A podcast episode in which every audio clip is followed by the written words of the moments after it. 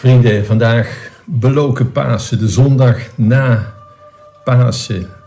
We sluiten de luiken van het paasoctaaf vandaag. Dat die naam vandaag komt, beloken Pasen. En op die zondag na Pasen komen we in de lezing altijd drie apostelen tegen. Dat zijn Petrus, vandaag in de eerste lezing, Johannes, hij heeft het boek geschreven, Apocalyps, en Thomas die er aanvankelijk niet bij was en het maar niet kon geloven. Deze drie, neem ze bij elkaar, ze staan ergens voor.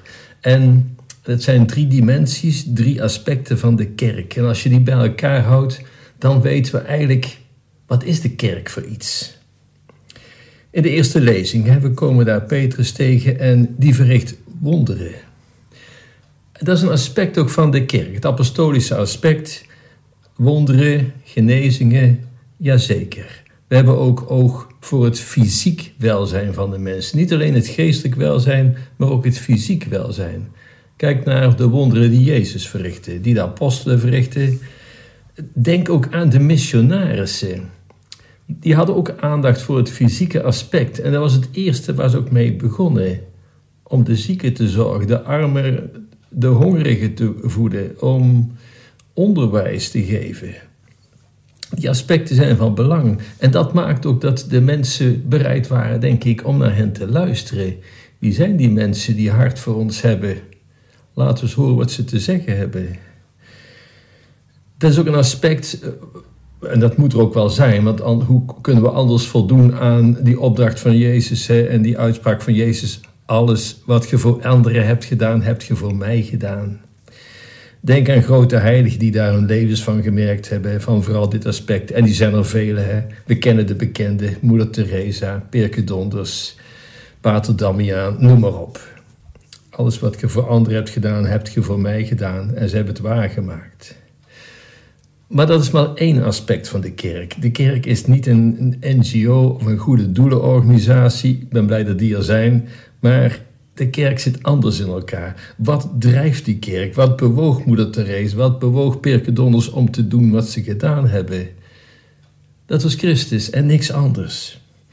Johannes, de evangelist Johannes, kijk eens naar zijn evangelie. Kijk eens naar de apocalyps. Kijk eens hoe diepzinnig hij ten diepste doordenkt wie is Jezus. Denk aan het kerstverhaal Matthäus, heel beeldend. Hè? We zien een stal voor ogen en een kribje en een os en een ezel. Johannes, hetzelfde verhaal, totaal anders verwoord. In het begin was het woord en het woord was bij God. Het woord is vlees geworden enzovoorts. Dat tweede aspect van de kerk, dat is de contemplatie, de overweging, ten diepste. Wie is Christus? Wat betekent Hij voor ons? Contemplatie, oftewel nadruk op het gebed, de sacramenten, de Bijbel.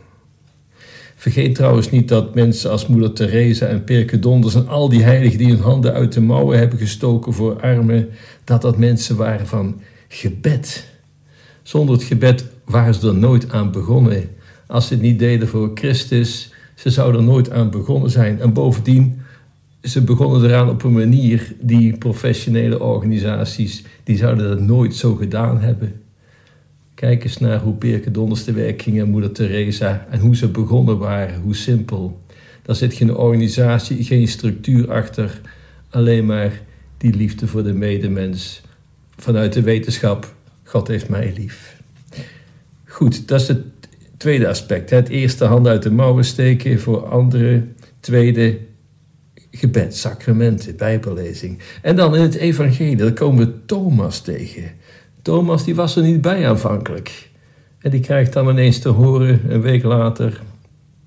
We hebben Jezus gezien. Petrus heeft hem gezien. Hij is verschenen, ook aan de vrouwen. En Thomas denkt, maak dat een kap maar wijs. Iemand die dood is, die staat niet meer op, die komen we niet meer tegen. Laat het maar zien, bewijs het maar zolang ik mijn handen niet in zijn nagelen kan steken enzovoorts. De kerk heeft altijd willen begrijpen. Thomas staat voor het verstand, het onderzoeken, voor theologie zoals u wilt. En dat heeft de kerk altijd gedaan. Geloof dat probeert te begrijpen. Denk aan Justinus, de martelaar, en Irenaeus, Augustinus, alle kerkvaders, Thomas van Aquino, um, Chesterton, Ratzinger, Johannes Paulus II. Allemaal hebben die rationele teksten geschreven. Allemaal mensen van die willen begrijpen. En waarom? Dat kan ons doen verdiepen in het geloof. We moeten het ook moet niet alleen maar zijn, ja, ik geloof omdat ik geloof. Nee, verdiep je erin. Die drie aspecten hebben elkaar nodig. Als het alleen maar de handen uit de mouwen steken, is het die zorg voor anderen. Ik vrees dat het vlug stopt als je het gebed en de sacramenten er niet bij haalt. Dan laat je het maar aan professionele organisaties over. Als je alleen, alleen het tweede aspect hebt, de diepzinnige, alleen dat, zonder de reden en zonder de handen uit de mouwen te steken, het gevaar dreigt dat je vervalt tot bijgeloof. En als je alleen maar het wilt begrijpen, ja, dan ben ik bang dat het leidt tot puur rationalisme en tot theologie die niet wil knielen en die zich nergens over verwondert. Kortom, de drie hebben elkaar nodig. Is goed om te weten. En zo weten we, wat is die kerk voor een club? Ik wil even teruggaan naar die eerste lezing, die wonderen. Jezus verrichtte wonderen, we weten het. En hij heeft ook gezegd, nog veel meer wondertekens zullen er gebeuren. En die zijn ook gebeurd. Door wie? Door de kerk. We zien het in de eerste lezing vandaag door Petrus, in naam van Christus. Hè? En wonderen gebeuren nog steeds. Vooral daar trouwens waar het geloof sterk is. In West-Europa, moeizaam. In Afrika, Latijns-Amerika, veel meer. Of daar waar christenen stand houden, ondanks vervolgingen. En dat is in moslimlanden, dat is in China, dat is in landen waar het hindoeïsme sterk is, zoals Pakistan. Wonderen zijn nog steeds van de dag. Wat, wat zijn wonderen eigenlijk? Waarom doet God wonderen? Laten we daar eens kort over hebben. Het gaat niet om de wonderen zelf, maar waar het naartoe verwijst. Het, zijn tekenen. Een, een teken verwijst altijd naar iets anders. Denk nou aan een verkeersbord dan staat er eh, Tilburg rechtsaf 20 kilometer. Dat, dat bord is Tilburg natuurlijk niet, maar het verwijst naar Tilburg. Of denk aan een vlag. Als je een vlag hebt van een land dat niet bestaat, dan slaat het nergens op.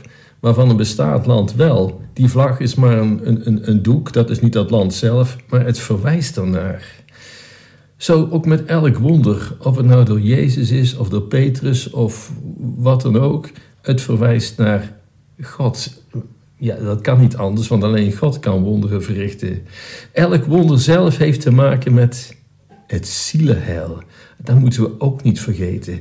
Elke lichamelijke genezing is ook bedoeld om de ziel te genezen, te zuiveren. hoe vaak zegt Jezus het niet, hè? als iemand geneest en zondig niet meer, of en voorkom dat u iets ergers overkomt. En dat bedoelt hij het zielenheil. En elk wonder verwijst ook naar God. En dat is de reden waarom Jezus wonderen verrichtte. En dat is ook de reden dat Jezus niet meer wonderen verrichtte. Had hij elke blinde, elke lamme, elke zieke kunnen genezen? Ja, natuurlijk. Maar hij deed dat niet. In die zin was Jezus niet succesvol als arts, om het zo maar uit te drukken. Hij kwam ook niet als vervanger van wetenschap en medische technologie en om artsen en verplegers overbodig te maken. Jezus kwam om de duivel overbodig, de duivel werkeloos te maken. Jezus heeft net genoeg wonderen gedaan om ons te laten zien wie Hij is, wat Zijn missie is en aan wie wij ons kunnen toevertrouwen. Waarom heeft God niet meer wonderen verricht als hij dan toch zoveel van ons houdt? Misschien stelt u die vraag, laat ik het zo zeggen, om dezelfde reden als dat ouders die van hun kinderen houden niet al hun huiswerk voor hun maken. Een paar voorbeelden geven ze om te laten zien dat er antwoorden zijn, dat ze hun leraar kunnen vertrouwen en om te laten zien hoe ze het zelf kunnen doen. U, kent de uitdrukking, geef iemand een vis en hij heeft te eten voor een dag.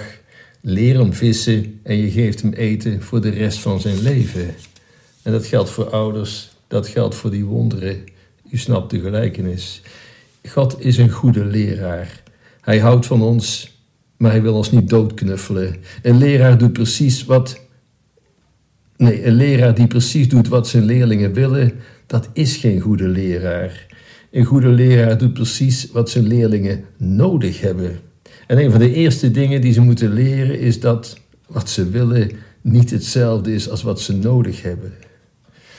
Ten slotte nog dit, een wonder. Daar verbazen we ons over. Dat vinden we wonderlijk, verwonderlijk. Als wonderen alledaags waren, zouden we ons er niet meer over verwonderen. Dan is het vanzelfsprekend. En dan doen ze ook niet waarvoor ze bedoeld zijn. Verwijzen naar God. Met het oog op ons zielenheil. Als er geen duisternis bestond, zouden we het licht niet waarderen. Als er geen ziekte bestond, zouden we gezondheid niet waarderen. Als er geen dood was, zouden we het leven niet appreciëren. Mensen in Schotland waarderen een zonnige dag meer dan mensen in Spanje. En goud is kostbaar omdat het zeldzaam is. En zo is het ook met wonderen. Het heeft een tekenwaarde. Als laatste Thomas, zien is geloven. We noemen de ongelovige Thomas, dat is natuurlijk niet terecht. Hij die zei mijn Heer en mijn God. Hij ziet een mens en hij beseft dit is God. Mijn Heer en mijn God. Geloven is zien. Eerst geloven, dan ga je het pas zien. Hè? Geloof, dat betekent vertrouwen. Vertrouwen betekent liefde. Liefde betekent leven en vreugde. Het is zo simpel, een kind kan het begrijpen.